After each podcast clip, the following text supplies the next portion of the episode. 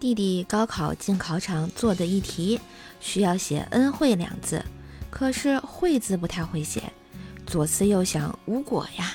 忽然想起来，考试时带一瓶饮料进考场，瓶内应该有“谢谢惠顾”四个字呀，此“惠”应该跟“恩惠”同一个字啊。随即窃喜，假装喝水，遂拧开瓶盖，结果只见瓶盖赫然写了一个“再来一瓶”。人生处处是惊喜啊！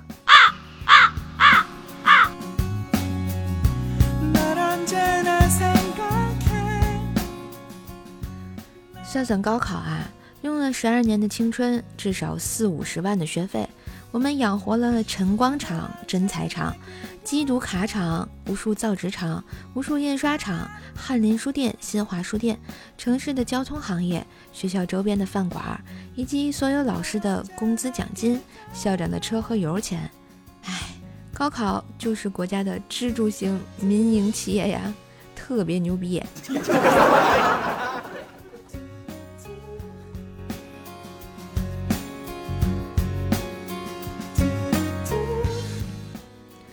一个女人死了，一个男人干掉了几百守卫，最后抱走他的是美国电影。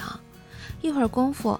他挣扎着变成了吸血鬼，那是英国电影；一群人突然冒出来又唱又跳的，那是印度电影；一个天山雪莲给他灌进去，于是复活的，那是香港电影；一个猥琐男人爬到他身上做活塞运动的是日本电影；一个组织把他追认为组织成员的，那是中国电影啊！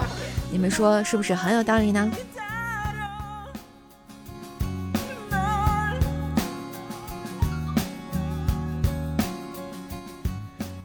我不要和你分手，暑假先生。为什么要把我推给开学先生？开学先生再爱我，我还是一心想跟着你的。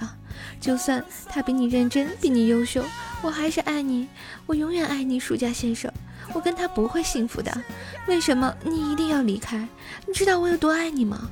暑假先生，我们重新来过好不好？不要走，留在我身边。我们重新开始好不好？暑假先生说。不好，滚犊子吧！明年见嘞。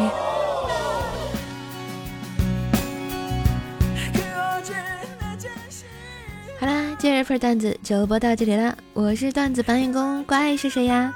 喜欢节目别忘了订阅点赞哟。秋天是收获的季节，我是不是也能收获你的五星优质好评呢？记得给专辑打好评哎！